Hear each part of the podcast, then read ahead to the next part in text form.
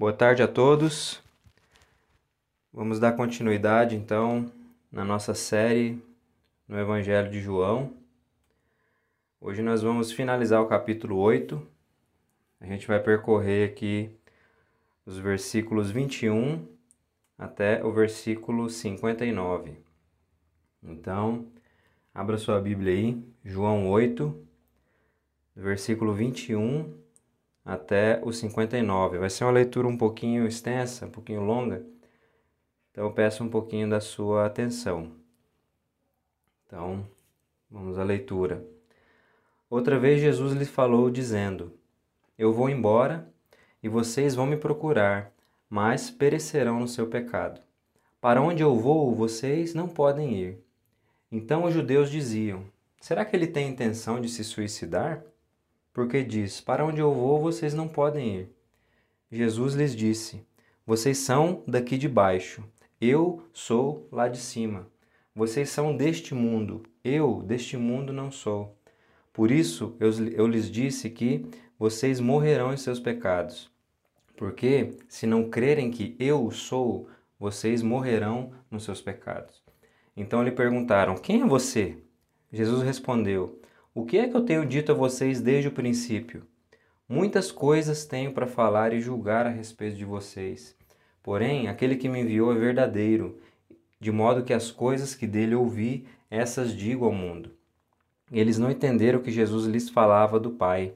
Então Jesus disse: Quando vocês levantarem o Filho do Homem, então saberão que eu sou e que nada faço por mim mesmo mas falo como o Pai me ensinou. E aquele que me enviou está comigo, não me deixou só, porque eu faço sempre o que lhe agrada. Quando Jesus disse isso, muitos creram nele. Então Jesus disse aos judeus que haviam crido nele: Se vocês permanecerem na minha palavra, são verdadeiramente meus discípulos. Conhecerão a verdade e a verdade os libertará. Eles responderam: Somos descendência de Abraão e jamais fomos escravos de ninguém. Como você pode dizer que seremos livres? Jesus respondeu: Em verdade, em verdade lhes digo que tudo, todo que comete pecado é escravo do pecado. O escravo não fica sempre na casa, o filho sim fica para sempre. Se, pois, o filho os libertar, vocês serão verdadeiramente livres. Bem sei que vocês são descendência de Abraão. No entanto, estão querendo me matar, porque a minha palavra não está em vocês. Eu falo das coisas que vi junto de meu Pai. Vocês, porém, fazem o que ouviram do pai de vocês. Então lhe disseram: Nosso pai é Abraão. Mas Jesus respondeu: Se vocês fossem filhos de Abraão, fariam as obras que ele fez. Mas agora vocês estão querendo me matar, a mim que lhes falei a verdade que ouvi de Deus. Abraão não fez isso. Vocês fazem as obras do pai de vocês. Eles responderam: Nós não somos filhos ilegítimos. Temos um pai, que é Deus.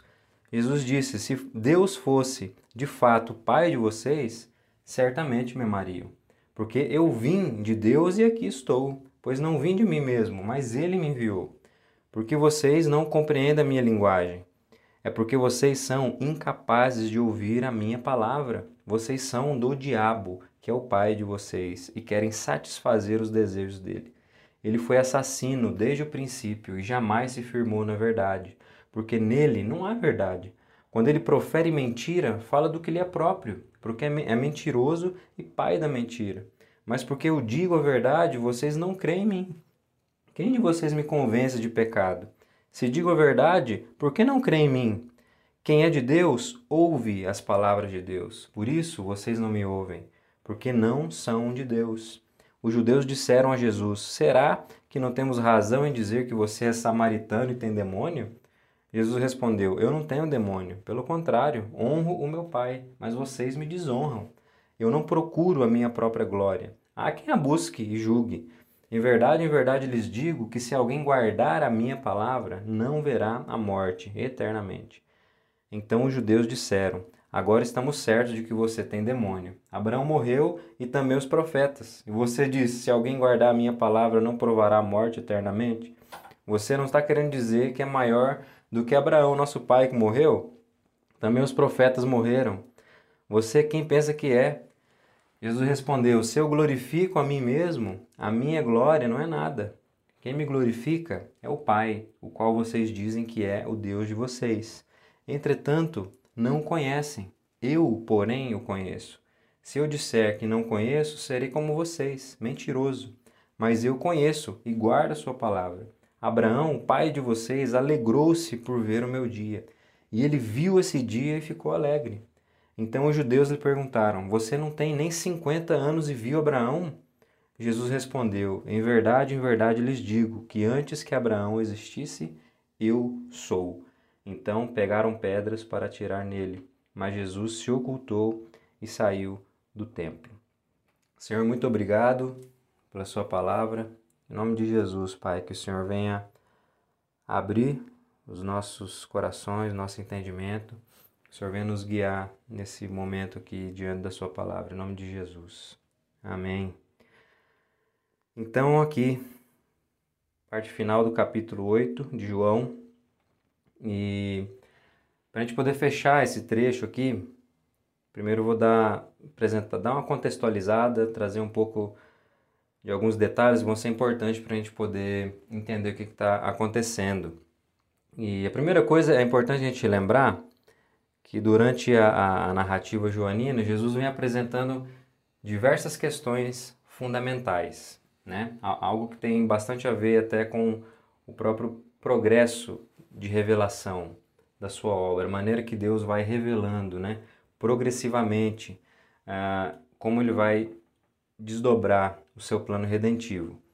E observando essa, essas, essas questões né, fundamentais que Jesus vem apresentando, se a gente dá uma retrocedida, a gente vai ver que no capítulo 3, por exemplo, lá no, naquele episódio com Nicodemos, Jesus vai falar muito sobre o novo nascimento, né? Quem não nascer de novo não pode ver o reino de Deus, não pode entrar no reino de Deus. Então ele está falando aqui que há uma necessidade de, de, um, de um novo nascimento, um nascer do Espírito, a necessidade de uma, de uma, da, da existência de uma vida que até então não existia para que a, a, o ser humano possa enxergar a realidade de que Deus ele é rei sobre todas as coisas, o seu reino soberano sobre a criação, a necessidade dessa ação fundamental.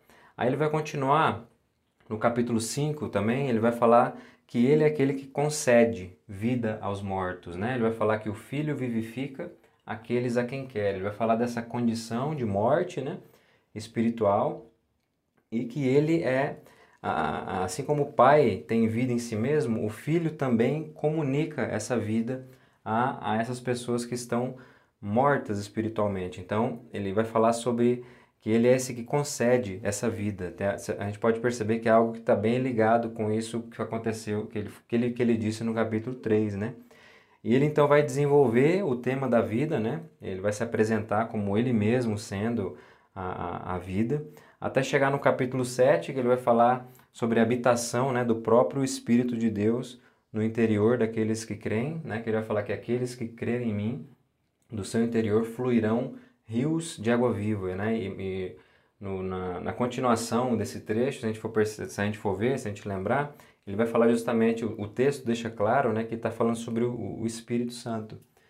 E, e depois ele vai chegar então aqui no capítulo 8 falando sobre ele ser a luz do mundo, que é o, o versículo 12, que diz assim, ó, falando novamente ao povo, Jesus disse, eu sou a luz do mundo, quem me segue nunca andará em trevas, mas terá a luz da vida. Né? A luz da vida, ou poderíamos dizer, a vida que ilumina a realidade. E quem segue a Cristo nunca andará em trevas. Então, aqui, de certa forma, Jesus está afirmando novamente a, a, o seu caráter messiânico, ele está se colocando novamente como cumprimento é, é, das promessas né, é, veterotestamentárias, ele está se apresentando como essa pessoa. Isso o que, que acontece? Isso vai provocar mais objeções dos judeus. Os judeus não aceitam esse testemunho. E é justamente isso que está acontecendo aqui no, no versículo, no capítulo 8, né? é, é, Jesus é questionado quanto à validade do seu testemunho, a validade do que ele está dizendo, das, sua, das suas palavras. E o que, que ele faz diante de, dessas objeções? É que ele vai reafirmar a sua natureza a natureza da sua relação com o Pai. É isso, é isso que Jesus vai fazer. Os versículos 13 e 14, Jesus disse assim: Os fariseus lhe disseram: Você está testemunhando a respeito de si próprio. O seu testemunho não é válido. Jesus respondeu: Ainda que eu mesmo testemunhe a meu favor, o meu testemunho é válido, pois eu sei de onde vim e para onde vou, mas vocês não sabem de onde vim nem para onde eu vou. E o versículo 18 e 19 eu testemunho acerca de mim mesmo. A minha outra testemunha é o Pai que me enviou. Então lhe perguntaram: Onde está seu Pai? Jesus respondeu: Vocês não conhecem nem a mim, nem a meu Pai. Se me conhecessem, também conheceriam a meu Pai. Então, Jesus ele vai responder às objeções dos judeus quanto ao seu testemunho, afirmando a sua relação com o Pai, afirmando quem ele é em relação ao Pai que o enviou. E, e segundo Carson, aqui agora chegando mais nesse trecho de, do 21 a 59, é, ele vai dizer que aqui a gente tem uma ampliação dos temas que, que, que são desenvolvidos entre os versículos 12 e 20. É isso que está acontecendo. Por exemplo, é, o que a gente vai ver do, do 21 em diante é o que? É, de onde Jesus vem, para onde ele está indo, quem é o Pai, quem é Jesus. E é bem interessante que dentro desse trecho vai ser apresentado um contraste. Enquanto Jesus é de cima, eles são de baixo. Eles são deste mundo. É, é e Jesus não é deste mundo. Para onde ele vai, eles não podem ir. Deus é o pai de, de Jesus, enquanto o pai daqueles homens incrédulos ela, era o diabo. Então a gente está vendo aqui um, um, um contraste, uma, uma antítese, por assim dizer. Né? E, e, a gente poderia dizer aqui que a própria antítese né, de Gênesis 3,15 ela está sendo afirmada aqui. Jesus ele está apresentando esse, esse contraste entre a realidade de Deus e a realidade das suas criaturas caídas. E é interessante porque o que, que diz aqui lá em Gênesis 3,15, né? Diz assim, ó, porém inimizade entre você e a mulher, entre a sua descendência e o descendente dela. É, é, claro aqui então que, que há um, um, contraste entre duas linhagens, né? E, e esse contraste, essa antítese, essa inimizade foi estabelecida pelo próprio Deus. Os homens, né, né representados por Adão, caíram, né? É, é eles se colocaram sob é, é, o domínio de um outro Senhor, de uma outra voz, e, e Deus então vem e, e fala como que ele vai resolver esse problema. Ele vai fazer isso colocando inimizade entre seme essa semente rebelde e uma semente que, tem, de, que vai, no, no, no fim da, da, da, sua história, vai vir um descendente dessa linhagem que Deus vai estar separando é, soberanamente para resolver essa questão. Então há uma, uma, um contraste entre duas linhagens, uma, uma antítese estabelecida aí pelo próprio Deus.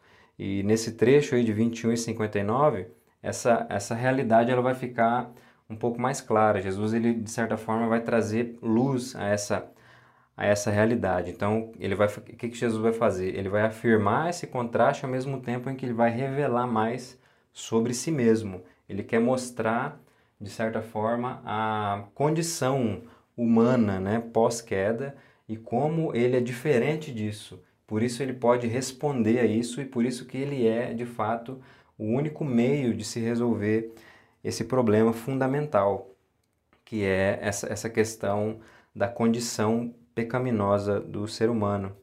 É interessante então aqui, já agora entrando no, no, no trecho, ah, Jesus ele vai começar falando isso aqui nesse, nesse trecho de 21 em diante, ele vai começar falando um pouco sobre a sua origem, é, ele vai começar a trazer, é, mostrar um, um, contraste bem fundamental aqui, que, que, que, diz, que diz respeito à, à origem. O versículo 21, por exemplo, ele diz o seguinte: Outra vez Jesus lhe falou, dizendo: Eu vou embora e vocês vão me procurar, mas perecerão no seu pecado.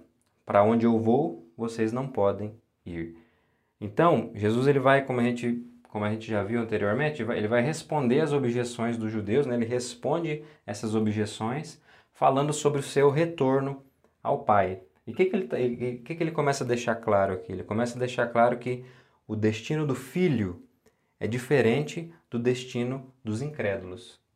Né? O, o, o destino do filho que, que vive eternamente em, em comunhão com o Pai, né? que experimenta esse, esse vínculo é, é, eterno de amor com o Pai, é, o destino dele é diferente do, daque, daquelas criaturas que se rebelaram contra o Pai, contra o Deus Criador de todas as coisas. Então, enquanto o filho se deleita no Pai, os incrédulos eles vão morrer em seus pecados, eles vão morrer nessa condição. Por quê? Porque o filho é o único meio para que se conheça o Pai verdadeiramente. O filho é o único meio para que esses seres humanos, é, é, é, nessa condição pecaminosa, nessa condição de rebelião, é, possam agora novamente se achegar ao Pai, ao, ao Deus Criador de todas as coisas. Então Jesus vai mostrando aqui que há um problema fundamental e os homens não podem resolver esse problema.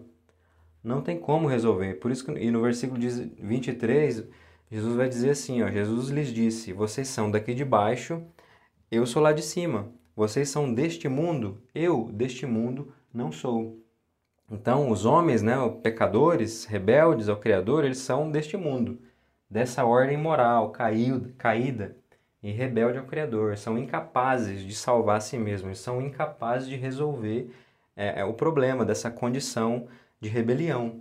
E em contraste, Jesus é lá de cima. Como assim lá de cima? Né? Ele, é o, é, é, é ele é o enviado do Pai. Ele está se apresentando como aquele descendente prometido que Jesus disse lá em Gênesis 3,15. Ele, tá, ele, ele é o cumprimento, ele é o enviado, ele é aquele que Deus prometeu e ele está aí. Ele estava tá, na frente daqueles homens ali em carne e osso. E é interessante que é algo, algo importante a gente ressaltar aqui, que a gente não está esse, esse, trecho aqui que Jesus está falando, né? Vocês são deste mundo, eu não sou deste mundo, né? eu sou lá de cima, vocês são aqui de baixo.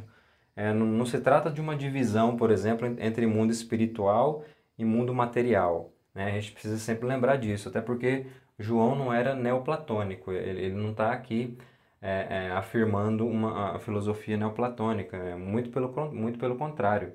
Aqui o que Jesus está falando aqui, o que João está querendo trazer, é, é esse contraste entre a esfera do próprio Deus e a esfera da sua criação caída e rebelde. É, essa, esse é o contraste, não é o contraste de uma dimensão espiritual e uma dimensão material, não, não tem a ver com isso, né?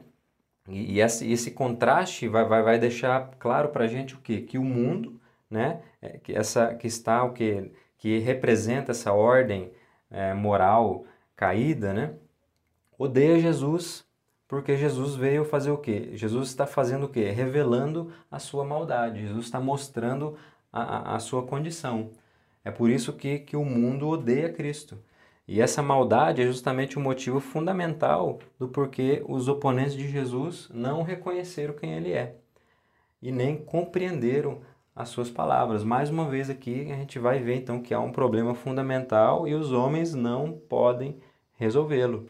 E o versículo 24: Por isso eu, eu, eu lhes disse que vocês morrerão em seus pecados, porque se não crerem que eu sou, vocês morrerão nos seus pecados. Então, há um problema e é necessário que esses pecadores, essas criaturas rebeldes que se rebelaram contra o Criador, contra o Deus Pai, eles é necessário que eles confiem, que eles creiam que Jesus é simplesmente quem ele diz que é né, o enviado do Pai. Caso contrário, eles vão morrer na sua condição. Precisa, é, é preciso crer, é preciso descansar e, e de fato, é, se lançar sem reservas nessa proposta do Filho de Deus, nessa proposta do enviado do Pai. Então é, é preciso dar ouvidos às palavras de Jesus, é preciso dar ouvidos a esse testemunho, mesmo que ele seja difícil difícil de, de, de aceitar. Jesus está falando da maldade do mundo, é difícil de aceitar isso. E, e, é interessante aqui que, se, a gente for observar, né, essa expressão eu sou, né, que Jesus usou aqui nesse momento, no versículo 24, ela, ela soou um, um pouco obscura até então para aqueles homens. No nada, Jesus solta aquela, essa expressão, né, é uma expressão muito específica, a gente vai ver isso mais no final. Mas até então aqui esses homens parece que não estão sacando, não estão acreditando muito no que Jesus está falando, é, querendo dizer com essa expressão. E é interessante, né? É, como eles vão responder a isso. Logo depois que Jesus fala isso no versículo 24, no versículo 25, eles já vão perguntar algo aqui. É, já demonstrando um pouco assim que, que, eles não estavam entendendo bem o que estava acontecendo, né? O versículo 25. É, então lhe perguntaram: Quem é você? Aí Jesus, aí, aí Jesus vai responder, né? O que, que eu tenho dito a vocês desde o princípio? Então, o que, que a gente vai perceber aqui? Que os judeus eles se voltam a Jesus eh, demonstrando uma certa desorientação, né? A, a respeito dessa expressão eu sou, que ele acabou de falar. É, é como se ele estivesse dizendo: Quem que é você mesmo? Tipo assim, o que, que você está falando?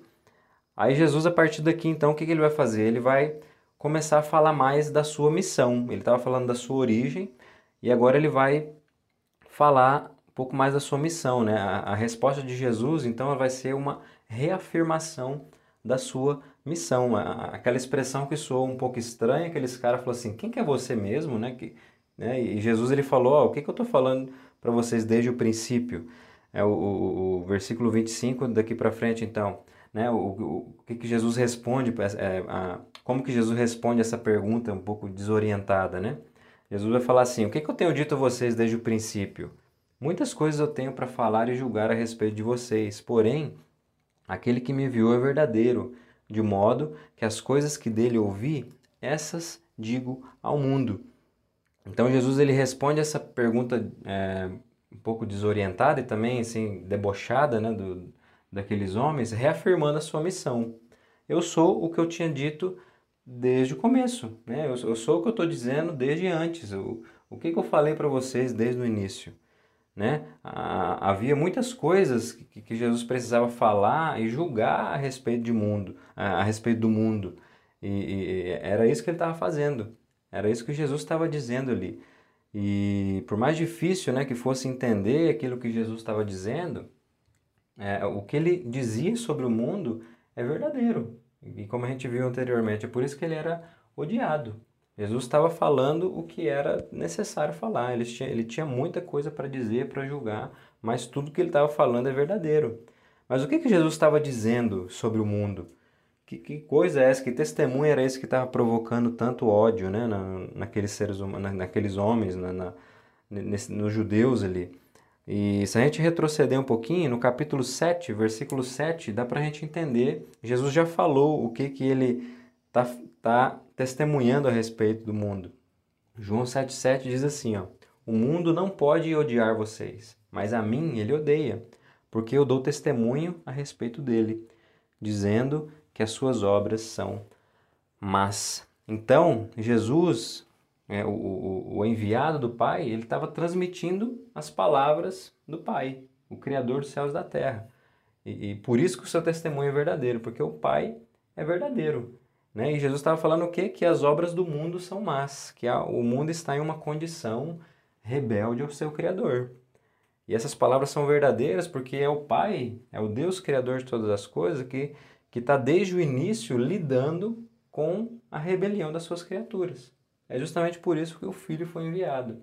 Então o filho tá, está dando testemunho de algo verdadeiro, porque o Deus, Criador de todas as coisas, ele lida com isso desde o início. Ele lida com essa, com essa realidade da sua criação, essa realidade rebelde das suas criaturas que se a, a, que viraram as costas para ele, para sua palavra. Só que, isso, só que isso estava continuando sendo ainda incompreensível para aqueles homens. Aqueles homens não estavam conseguindo captar é, o que, que Jesus está falando ali. Tipo, aquilo não estava, ele não estava conseguindo digerir isso. E o versículo 27 até o 29 diz assim: Eles não entenderam que Jesus lhes falava do Pai. Então Jesus disse: Quando vocês levantarem o Filho do Homem, então saberão que eu sou, e que nada faço por mim mesmo, mas falo como o Pai me ensinou e aquele que me enviou está comigo. Não me deixou só, porque eu faço sempre o que lhe, o, o que lhe agrada. Então a gente vai ver aqui que os judeus permaneciam cegos em relação às afirmações de Jesus. Eles não estavam conseguindo entender que ele se referia ao Deus Pai, Criador dos céus e da terra. Eles estavam cegos, né? Eles estavam em trevas, e aqui é uma forte demonstração de que eles de fato precisavam de luz. Eles de fato precisavam precisavam desse é, daquele que é a luz do mundo, desse que se apresenta como sendo a luz da vida, né? a, a, a vida que ilumina a realidade. Ah, só que aqui Jesus fala algo né? no, no, no versículo 28, né? Quando vocês levantarem o Filho do Homem, então saberão que eu sou e que nada faço por mim mesmo. É, o que, que a gente vai ver aqui? Que, que vai ser a, a ação do Pai em ressuscitar o Filho, né? recebê-lo à sua direita após ser levantado na cruz, né? morto pelos seus inimigos, que são que? Esses, esses pecadores rebeldes. Né? Esse seria, é, o Jesus está dizendo aqui, que se eles não crescem naquele instante ali, naquele momento, a conclusão da sua obra messiânica, redentora, ia ser o momento em que eles iam perceber que o que ele está dizendo é verdade. Esse, esse ia ser o, o principal sinal da veracidade de que Jesus é quem ele está dizendo que é, o enviado do Pai, que nunca é abandonado por ele. A, a grande questão é que entender essa realidade apenas no fim não vai ser nada agradável. Né? Ela vai servir apenas para condenação daqueles que permaneceram nos seus pecados, né? Deixar para crer lá na, na, quando o negócio estiver acabando, quando, quando, quando a missão de Cristo estiver sendo concluída, não vai ser interessante, né? E, e isso vai servir apenas de condenação. E é por isso que Jesus está ressaltando aqui essa, essa necessidade, a necessidade de crer nele, a necessidade de acreditar no, no momento que, que, que a mensagem está sendo pregada. Né? Acreditem, acreditem em mim, creiam em mim, senão vocês vão perecer nos seus pecados. É por isso que a fé em Jesus ela precisa ser uma fé operante, ou seja, uma, uma fé verdadeira, uma fé viva, algo que de fato é, produza frutos de fé, dignos de fé. E isso é importante. E, e daqui em diante, então, no versículo 30, Jesus vai falar sobre a sua autoridade como esse enviado pelo Pai. Ele fala da sua origem ele reafirmou a sua, sua missão como enviado do Pai. E agora, daqui em diante, ele vai começar a falar mais da sua autoridade, a autoridade que ele tem para é, desempenhar essa missão, esse papel dentro da, do plano redentivo de Deus, do Deus Criador de todas as coisas.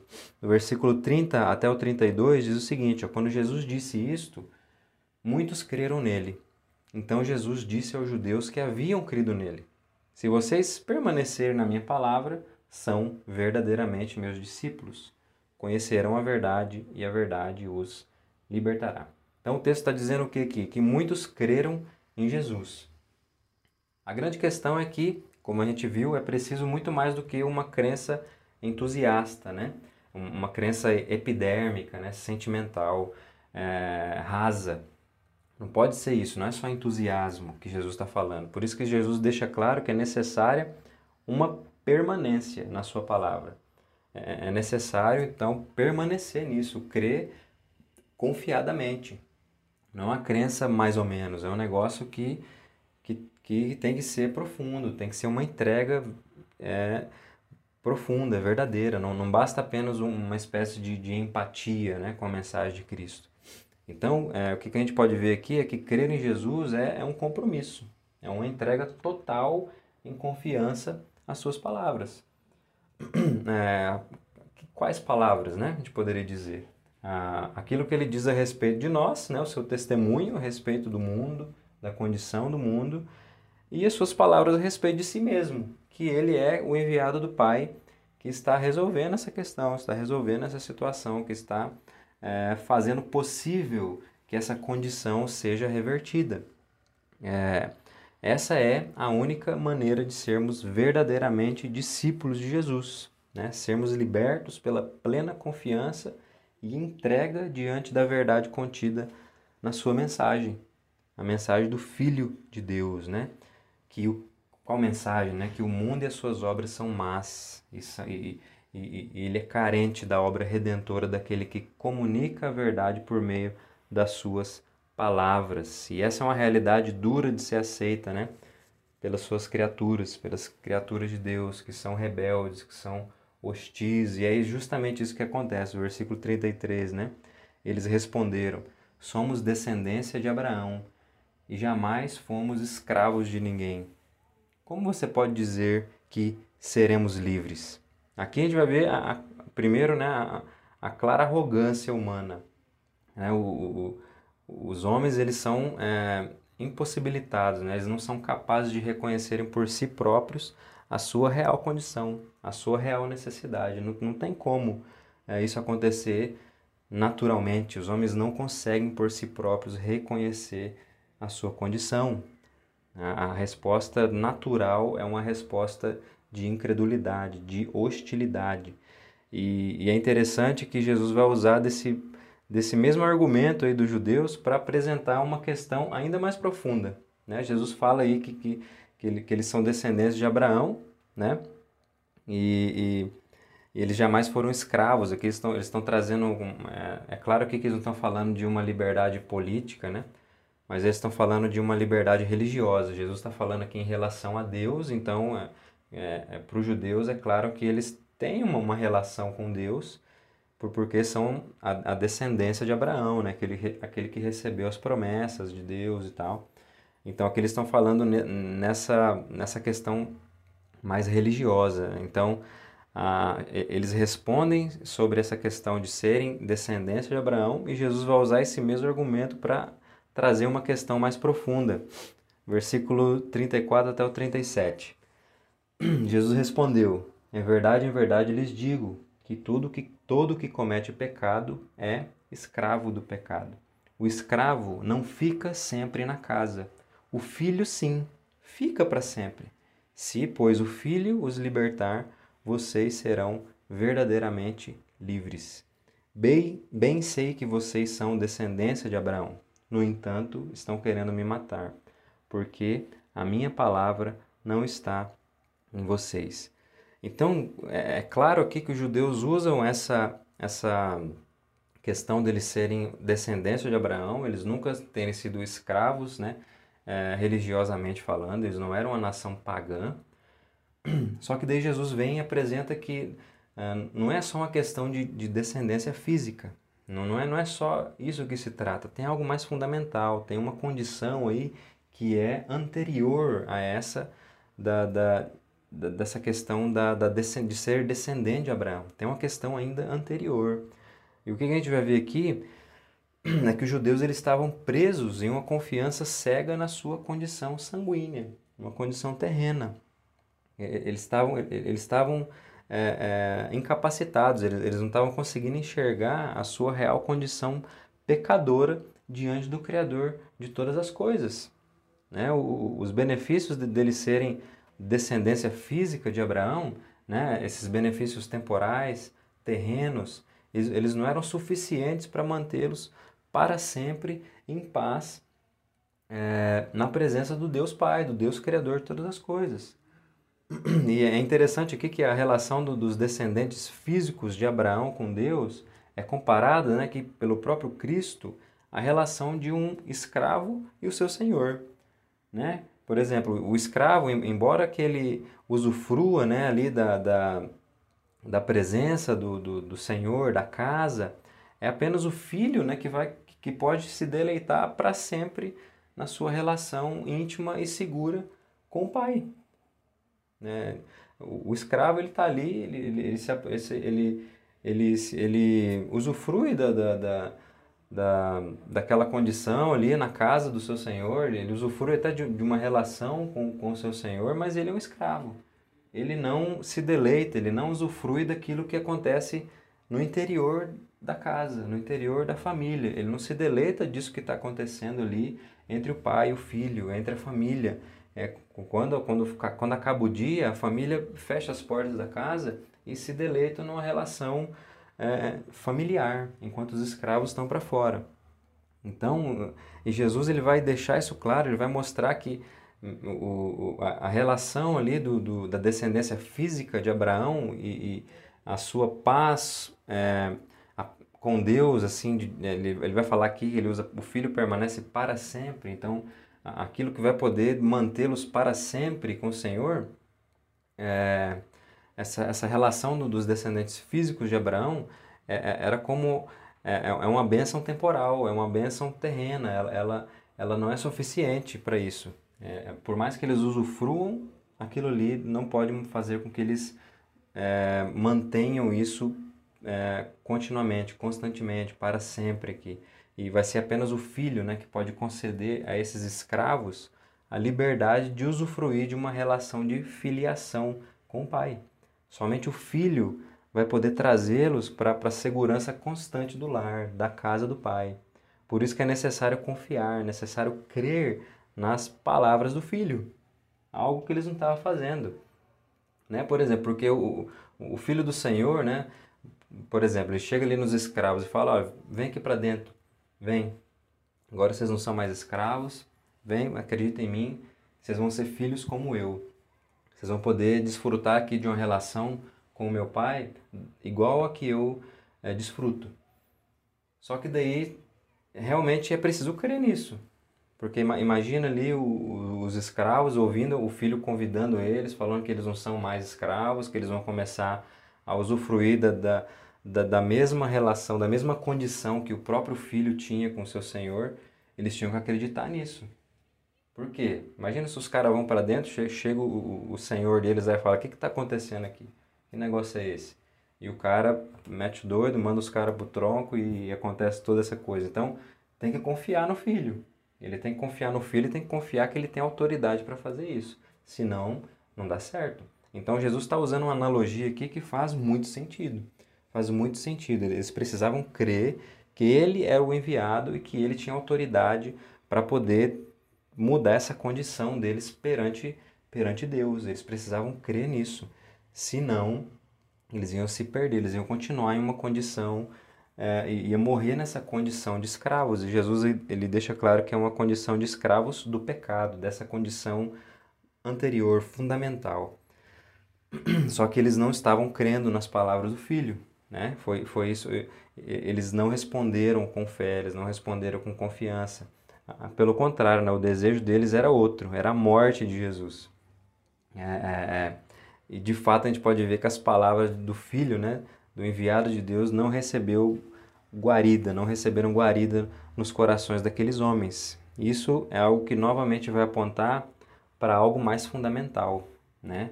É, é, é, Jesus ele, ele vai então afirmar o porquê dessa rejeição. Por que, que esses homens não estão recebendo as palavras de Cristo com confiança, com fé? Há um problema mais fundamental. Jesus vai apontar o porquê disso. O versículo 38 em diante diz assim: Eu falo das coisas que vi junto do meu Pai. Vocês, porém, fazem o que ouviram do pai de vocês. Então eles disseram: Nosso pai é Abraão. Mas Jesus respondeu: se vocês fossem filhos de Abraão, fariam as obras que ele fez. Mas agora vocês estão querendo me matar, a mim que lhes falei a verdade que ouvi de Deus. Abraão não fez isso. Vocês fazem as obras do pai de vocês. Eles responderam: Nós não somos filhos ilegítimos. Temos um pai que é Deus. Aqui dou uma pausa na leitura. Aqui é bem provável que eles estejam até é, jogando indiretas para Jesus em relação ao seu nascimento ali, aquela questão de Maria com José, né, a sua gravidez ali na, naquela situação que aconteceu, é muito provável que rolasse um, um comentário ali é, de que aquilo ali, de que Jesus era um filho ilegítimo, né, era, era um filho bastardo. Então aqui muito muito provável que eles estão lançando indiretas para Jesus nesse versículo 41. É bem provável que isso que esteja acontecendo aqui. E eles vão reafirmar que diferente, né, dele, que tem toda essa, essa dúvida ali em relação à legitimidade do, da, da, da sua filiação né, com José e tal. Diferente, diferente dele, eles têm uma relação com Deus, que é, eles têm um pai legítimo. É Deus que separou Abraão, que chamou Abraão e prometeu uma descendência, e eles são parte dessa descendência. É, e é Deus, quem, é Deus quem fez isso. Nós somos, nós temos esse pai, nós, nós, nós não somos filhos ilegítimos, né? Então aqui é bem, que seja, é bem provável que seja uma provocação aqui a Jesus. E no versículo 42, Jesus vai, continuar, né? Jesus disse: Se Deus fosse, de fato, o Pai de vocês, certamente me amariam, porque eu vim de Deus e aqui estou. Pois não vim de mim mesmo, mas Ele me enviou. Por que vocês não compreendem a minha linguagem? É porque vocês são incapazes de ouvir a minha palavra. Vocês são do diabo, que é o pai de vocês, e querem satisfazer os desejos dele. Ele foi assassino desde o princípio e jamais se firmou na verdade, porque nele não há verdade. Quando ele profere mentira, fala do que lhe é próprio, porque é mentiroso e pai da mentira. Mas porque eu digo a verdade, vocês não creem em mim. Quem de vocês me convence de pecado? Se digo a verdade, por que não creem em mim? Quem é de Deus, ouve as palavras de Deus. Por isso vocês não me ouvem porque não são de Deus. Então é aqui que Jesus vai apontar diretamente o um motivo fundamental da objeção daqueles homens em relação ao seu testemunho. E aqui é interessante também a gente ressaltar que o problema não era o fato deles serem israelitas, né, judeus, não, não é isso. Jesus não era um, um antissemita. Não é só porque aqueles caras eram judeus, o problema era com a descendência física de Abraão, não, não é isso. É, é, o problema que está acontecendo aqui era a confiança de que essa condição genealógica, né, temporal, humana, desse mundo, essa condição limitada, né, que Jesus comparou ali a relação de um escravo com seu senhor, é, essa condição era, ela, ela não era suficiente para tornar os filhos do Criador. Então, o problema era, era essa confiança de, é, exagerada, essa confiança cega é, nessa condição temporal humana. Esse, esse era o problema. E, e, e, e se a gente for ver né, essa questão aqui do, do da relação é, da descendência física de Abraão e a questão da, da própria salvação, né, é, a, gente, a gente pode ressaltar que não era esse o propósito, por exemplo, do sistema mosaico né, que foi registrado no Antigo Testamento. Todo o sistema veterotestamentário é, ele na verdade tinha como objetivo escancarar a condição pecaminosa humana. E aí, enquanto que por, meios, por meio de tipos, né, de sombras, ali é, através dos rituais, dos sacrifícios, das festas, é, é, esse sistema iria apontar para o descendente prometido, o Messias. Então, é, é, o sistema veterotestamentário, ali, mosaico, tu, tudo que o, o povo de Israel viveu, ele não, ele não tinha o objetivo de, de dar a eles uma condição é, eterna, plena na, na, presença de Deus. Não, era, era só para mostrar a condição deles mesmo, que eles, não eram, que eles não podiam resolver os seus problemas, que de fato havia um problema fundamental de pecado e eles precisavam se agarrar confiadamente na promessa do Messias, né? Por isso que os rituais, os sacrifícios, as festas eram para estar tá constantemente apontando para essa realidade futura. Era para cultivar essa expectativa. Nunca teve como objetivo torná-los já justos perante Deus. Nunca teve esse objetivo. Então, é, é, essa confiança cega né, era o problema ali. É, e, o, o e, e, se a gente for trazer um pouquinho mais também, era para aqueles judeus, né, para os israelitas, né, sendo aqueles que possuíam essa, essa revelação especial, né, era para era eles ser os primeiros a se lançar nos pés de Jesus, o Cristo, né, o Verbo divino encarnado. Mas a questão é que isso não acontece. Eles preferiram se agarrar nessa condição terrena, temporária. Eles preferiram se agarrar nesse sistema que não tinha esse objetivo de salvação do que ouvir confiar nas palavras daquele que veio da parte de Deus, o Pai. Por isso que Jesus fala: se vocês conhecessem, vocês iam saber quem eu sou. Né? Vocês iam saber, mas vocês não conhecem. Então, e, e Jesus ainda faz questão de, de, afirmar que essa não foi a postura de Abraão, né? É, é, é, o patriarca, né, que mesmo que com as suas inconstâncias, né, com tudo aquilo que aconteceu na sua caminhada, ele mesmo assim, ele, ele acolhia as palavras de Deus e permanecia firme nas promessas. E ele avançava. Mesmo em cenários improváveis, ele continuava avançando. Ele não agia com hostilidade às palavras de Deus. Ele não estava ali agindo como um rebelde eh, diante de Deus, não crendo nas suas palavras, não crendo nas suas promessas, não cultivando uma expectativa por cumprimentos futuros, né? Ah, é, não foi esse o, as obras de Abraão. Abraão re, respondia em fé, em confiança, ia caminhando é, é firme nessas, é, ele avançando, ele avançando mesmo em cenários improváveis, diferente daqueles homens. Eles não respondiam em fé, é, não estava batendo, né? Estava tendo uma diferença ali entre as obras de quem eles diziam que era é, o, o, seu pai, né? Sua, sua, a sua descendência. E, e, o que eles estavam fazendo diante do enviado de Deus estava tava tendo um, uma diferença séria, né? Abraão respondia em fé. E se a gente for ver, de fato, é, era, era o que Abraão fazia mesmo. Foi, foi a postura de Abraão, foi, foi essa questão da fé. Ele, ele confiou em Deus, ele, ele, ele se lançou mesmo nessas, né, naquilo que Deus o propôs, mesmo, é, mesmo diante de tantas impossibilidades, né? E é por isso até que o apóstolo Paulo ele faz questão de ressaltar, né, lá em Gálatas, que os verdadeiros filhos de Abraão são os da fé, aqueles que creem. Né, Gálatas 3:7 e lá em Romanos ele vai falar que é, esses que creem, né, são aqueles é, que não são apenas circuncisos, né, que que são dessa linhagem física, mas que também andam nas pisadas de fé que teve Abraão antes mesmo de ser circuncidado. Então aqui eles vão demonstrar as obras de Abraão, que foram obras de fé, obras de confiança.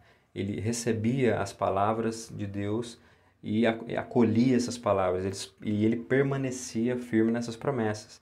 Era muito diferente o que ele estava, o, o que eles estavam fazendo. Jesus fala que eles tinham outro pai. Eles, eles, eles não acolhiam essas palavras do enviado de Deus, eles não conseguiam reconhecer isso porque eles eram filhos de um outro pai. Ele fala que o pai é o diabo, né? Aquele que desde o princípio é assassino, né?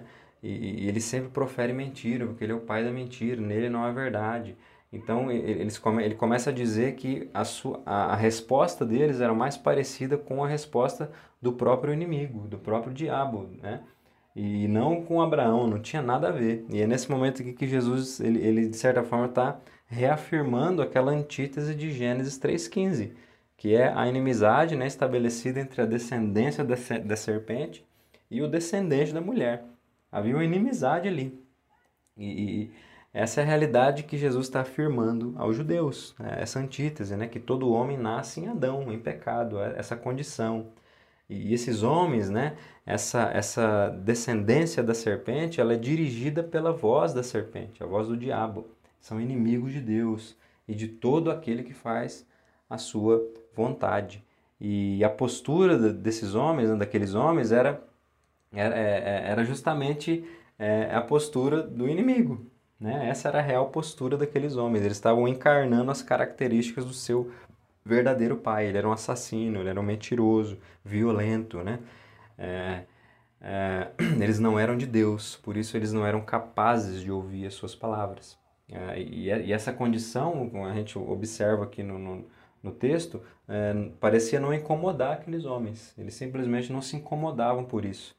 Eles estavam ali diante de Jesus, né, lançando a sua. A, a, é, sendo contrários a, ao seu testemunho, duvidando da sua palavra, e isso não incomodava eles, né?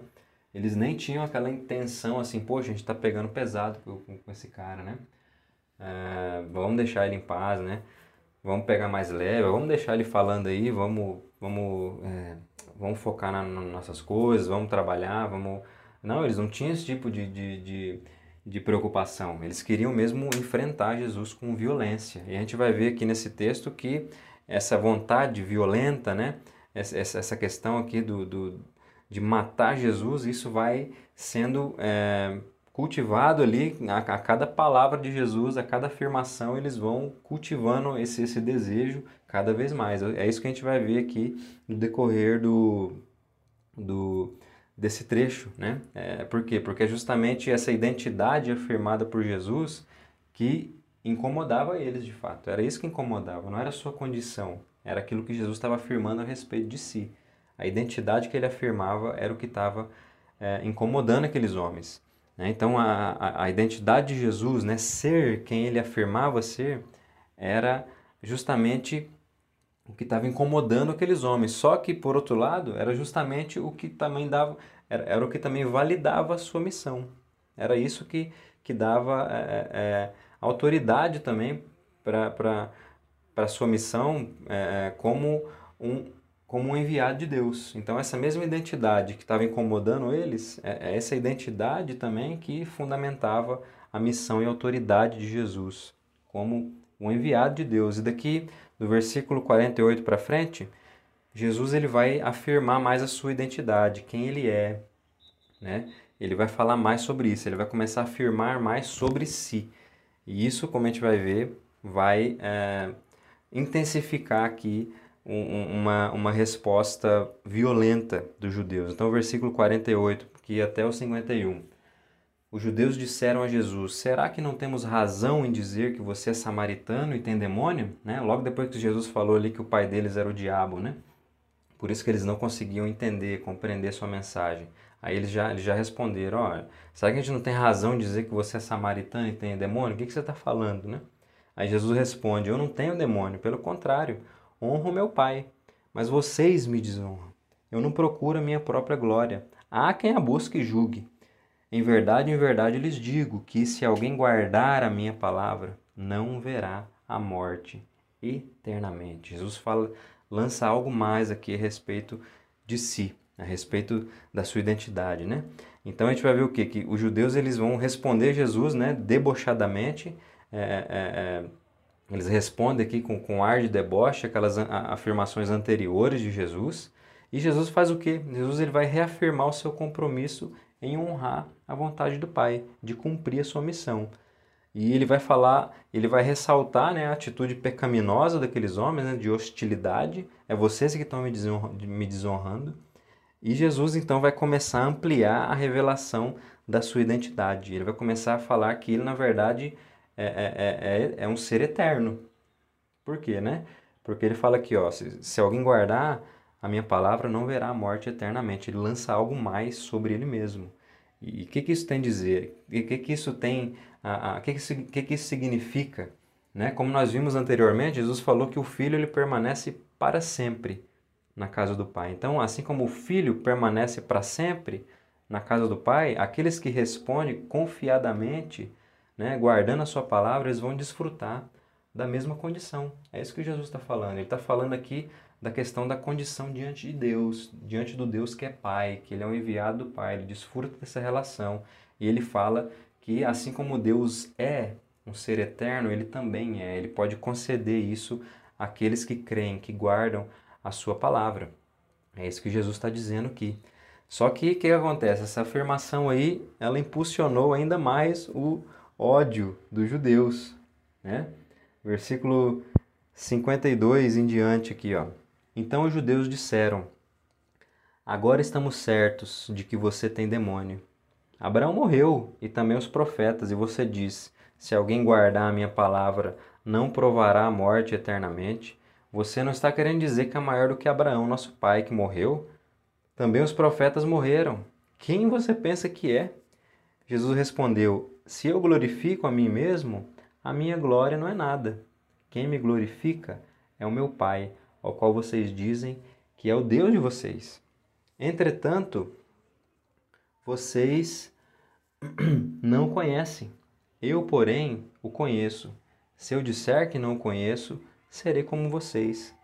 Mentiroso, mas eu conheço e guardo a sua palavra. Aqui Jesus faz o que? Ele começa a apontar novamente para o contraste entre os homens, né, as, as criaturas rebeldes ao Criador, e ele, o filho amado vindo da parte do pai.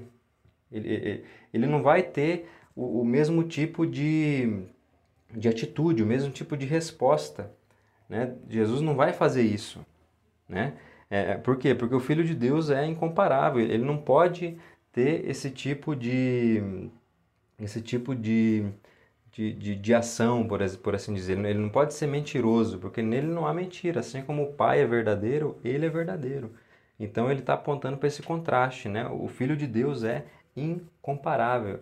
E é tão incomparável que nem mesmo Abraão pode ser comparado a ele, né? E é nesse momento aqui que Jesus ele então vai fazer uma declaração que é uma declaração tão grandiosa sobre si mesmo que vai levar os judeus a manifestar de fato o caráter violento do seu verdadeiro pai.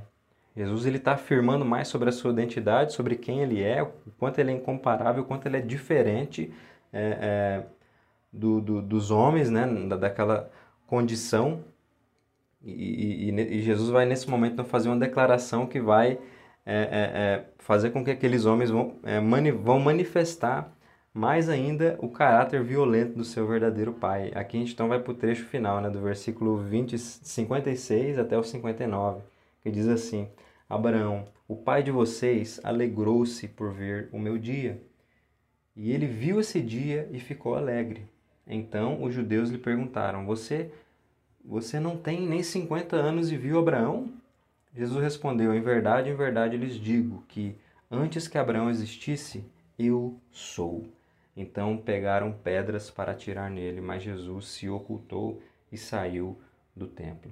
Então, Jesus deixa claro em suas palavras que Abraão, né, por mais paradigmático que seja, é apenas um coadjuvante em uma história que tem apenas um personagem principal, que é o Deus triuno. E, e essa expressão aqui, né, essa expressão que ele novamente usa, né, eu sou, que foi tão enfatizada por ele no decorrer da discussão, ela vai ela está apontando para o fato de que ele, né, o filho enviado pelo Deus Pai, é um com ele desde o princípio. Jesus afirma mais a sua identidade e ele usa novamente essa expressão.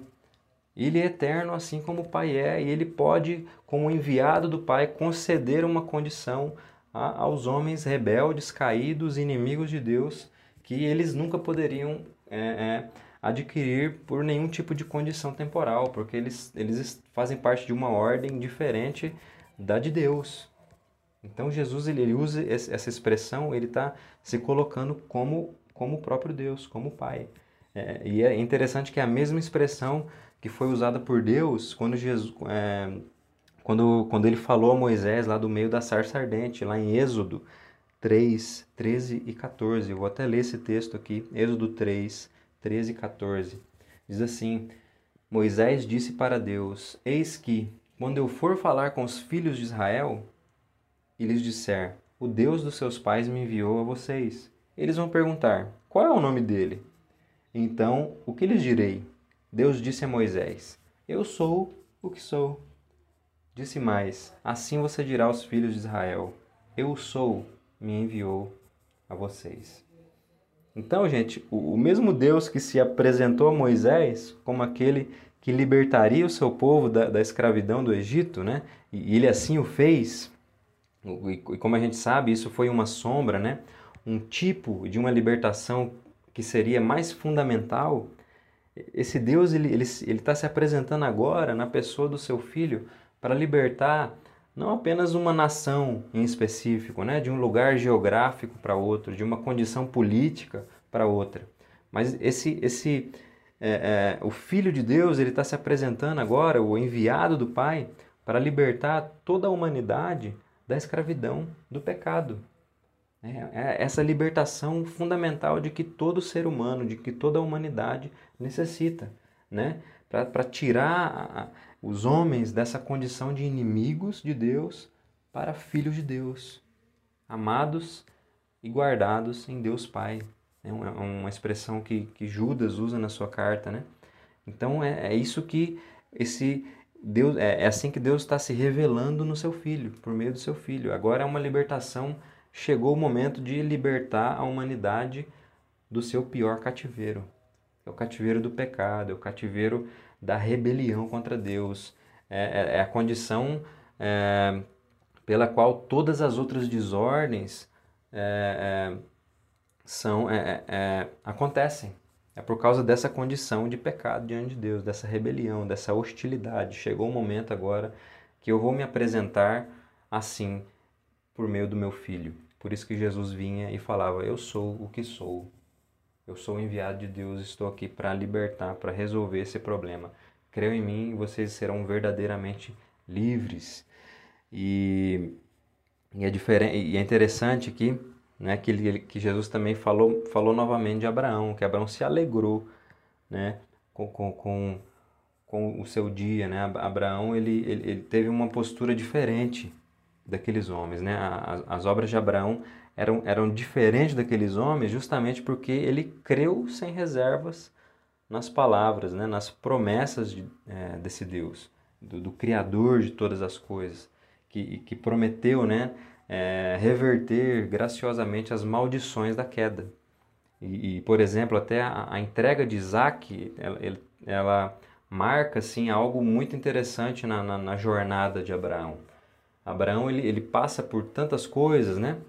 muitas inconstâncias, mas ele, ele continua avançando, ele continua avançando e chega um determinado momento, a entrega de Isaac, ela marca algo interessante dessa relação de confiança que Abraão tinha com Deus. O que, que Abraão faz? Ele, ele o entrega, ele o entrega sem reservas. E o que, que acontece quando ele abre mão dessa bênção é, física, temporal? O que, que acontece? Acontece que ele experimenta Deus prover um cordeiro, prover um sacrifício no lugar do seu filho e ele ganha o seu filho de novo. Ele então, Deus devolve para ele Isaac. Então, quando ele entrega Isaac, ele experimenta é, é, essa, essa, provi, essa provisão de Deus em, em, em conceder ali, em, em prover um, um, sacrifício, um cordeiro ali para aquele momento de sacrifício. Então, ele ganha de volta o seu filho, ele ganha de volta a, a, a a sua dádiva de Deus. Agora ele pode desfrutar do seu filho é, de fato, porque ele está desfrutando do filho é, a partir de uma relação de confiança com Deus. Ele, tá, ele abre mão daquilo que é temporal em prol daquele Deus eterno que está é, comprometido com as suas palavras. Ele abre mão disso e, e, e então Deus ele devolve para ele essa essa bênção temporal, essa dádiva, né? essa possibilidade ali é, de Abraão agora ver a sua descendência é, é, ser um, uma grande descendência, Deus devolve isso para ele e agora ele pode desfrutar de fato daquilo, porque antes de desfrutar do seu filho, ele está desfrutando de uma relação de confiança com Deus que é criador de todas as coisas e agora ele pode desfrutar de fato dessa dessa bênção, dessa dádiva temporal porque agora ele está, ele, ele está colocando todas as possibilidades em Deus. É Deus que vai fazer com que essa, essa bênção temporal, Isaac, possa de fato frutificar como ele disse que iria frutificar. Então agora ele, ele, vai, ele vai desfrutar disso de, de modo muito diferente. E isso era muito diferente é, daquilo que aqueles judeus, né, ali estavam a, a, apresentando diante de Jesus. É diferente de Abraão, né, eles estavam tentando apedrejar o Salvador, eles estavam, eles estavam demonstrando o que? Desconfiança. Eles estavam simplesmente ressaltando as características do seu pai. Então, enquanto Abraão confiou em Deus, entregou essa, a dádiva que o próprio Deus tinha dado para ele como um cumprimento de promessa, ele entregou nas suas mãos e experimentou ali o, o, o cuidado de Deus, a provisão de Deus, e ele pôde de novo ter essa, essa relação com seu filho é, de fato, um desfrute mesmo de fato, aqueles homens não. Aqueles homens eles estavam é, reproduzindo uma desconfiança, eles estavam simplesmente expressando que de fato havia um problema fundamental de inimizade. E eles estavam, eles estavam sendo é, representando mais o seu, o seu pai verdadeiro, que era o inimigo. Então, para a gente concluir aqui, eu lanço uma pergunta, né? Duas perguntas, na verdade. A primeira é: a quem você ouve? Esse é o, o título desse sermão, né? Eu nem falei no começo, mas eu lanço agora aqui com essa pergunta, né? A quem você ouve? A quem você dá ouvidos? Como, como que você recebe as, as palavras de Deus, né?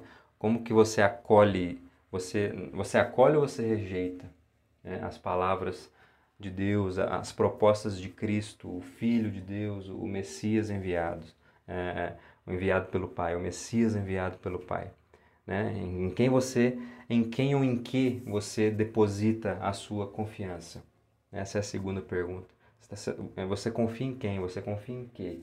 Você confia nas palavras do enviado do Pai? Você confia na forma em que o Deus, Criador de todas as coisas, é, resolveu reverter a, a, o problema da queda, as maldições da queda? Você confia nisso? Você dá ouvidos às palavras de Deus, de que a nossa condição não é uma condição boa, de que a condição do mundo é uma condição má, ruim? Você, você é, confia nisso ou você age com hostilidade em relação a isso? Né? E eu quero deixar aqui algo, o que eu quero enfatizar aqui, deixar para vocês é que não se agarrem, né, como aqueles judeus, em condições ou propostas terrenas, temporais. Não se agarrem nisso, é um problema fundamental. E nada desse mundo pode resolver esse problema. Nada, nada, nada. Nenhum, nenhum tipo de, de, de, de condição, né, nenhum tipo de oportunidade, o quão habilidoso a gente possa ser, nada que a gente possa fazer vai resolver o nosso problema. Nada deste mundo pode resolver o problema da humanidade. Por quê? Porque a resposta da humanidade vem de uma outra esfera. Né? Essa resposta ela vem da esfera do próprio Deus, que enviou o seu próprio Filho como libertador de uma humanidade rebelde. Então, não deixe para se render, né? não deixe para dobrar o seu joelho, seus joelhos diante de Jesus, do enviado do Pai, apenas no último dia. Não faça isso. Por quê? Porque nesse dia os joelhos que ainda não se dobraram anteriormente, eles vão estar se dobrando para juízo, para condenação e não para deleite eterno. Então, aproveite o ano aceitável do Senhor para se dobrar, para se render, para expressar a tua confiança na, no convite do Filho, no convite do enviado do Pai. Né? E que a gente tenha a, mesma postura, né? as mesmas obras do nosso pai da fé, Abraão. Por quê? Porque ele desfrutou, ele se alegrou com as bênçãos de Deus a partir do momento em que ele confiou em depositá-las aos seus pés, entregá-las para ele. Aí ele se alegrou, ele se desfrutou, ele, depois de desfrutar disso de fato, quando ele perdeu todas essas coisas para Deus, confiadamente. Aí ele pôde desfrutar disso, ele pôde se alegrar disso, ele pôde experimentar da provisão de Deus.